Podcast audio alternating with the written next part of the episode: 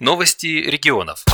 Партия СР предложила расширить перечень бесплатных препаратов для лечения больных хроническими гепатитами в Санкт-Петербурге. Депутаты законодательного собрания обратились к заместителю председателя правительства России Татьяне Голиковой с предложением включить в список лекарств, применяемых при терапии хронических гепатитов, безинтерфероновые препараты, а также предусмотреть их закупки за счет федерального бюджета. Справедливоросы обнародовали данные, по которым на учете в городе на Неве состоит около 8 тысяч человек с хроническим гепатитом С. Более 80% больных имеют противопоказания к интерфероновой терапии. Единственную возможность получить необходимые современные препараты дает региональная государственная программа развития здравоохранения в Санкт-Петербурге. Однако ежегодно получить полностью бесплатное лечение могут только около 100 петербуржцев. При этом с 2016 года в листе ожидания значится более 450 человек.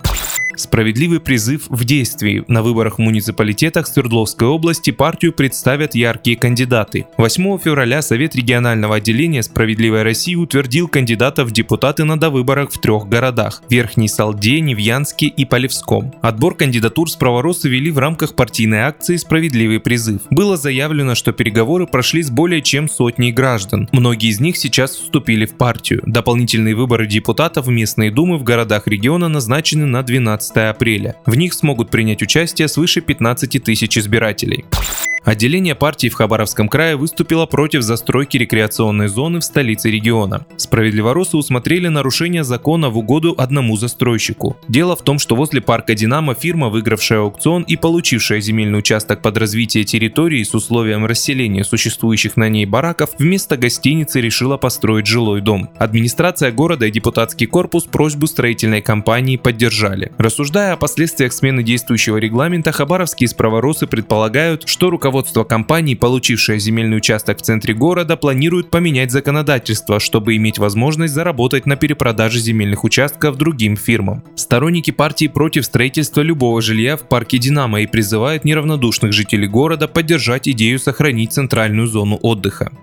В Московской области справедливоросы организовали телепроект «Что вы помнили», в котором собраны рассказы детей о героях войны. Уникальный видеоархив воспоминаний об участниках Великой Отечественной организовала депутат Совета городского округа Павловский Посад, руководитель местного отделения СР Анна Суница. На протяжении двух месяцев в студии Павлопосадского телеканала «Радуга» шла запись учащихся образовательных учреждений. Дети держали в руках портреты своих предков и рассказывали об их боевом пути. Как уточнила Анна Суница, цель проекта – создание архива воспоминаний о земляках, участниках войны. 60 детских рассказов теперь станут воплощением народной памяти о героях, которую нынешние дети смогут передать новому поколению. Почти миллион рублей помог вернуть жительнице Казани Центр защиты прав граждан. Гигантский долг женщине незаконно начислила местная управляющая компания. Весной прошлого года жительница Казани заявила, что ЖЭК без достаточных оснований начислял